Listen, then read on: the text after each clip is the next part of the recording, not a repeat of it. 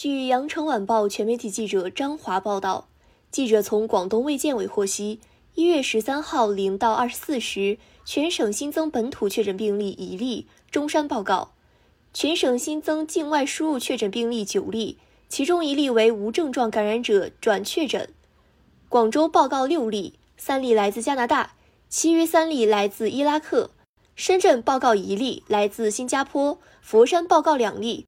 分别来自澳大利亚和厄瓜多尔，新增境外输入无症状感染者三例，均为广州报告，两例来自东帝汶，一例来自伊拉克。新增出院五例，目前在院二百零七例。截止一月十三号二十四时，全省累计报告新冠肺炎阳性感染者六千九百四十九例。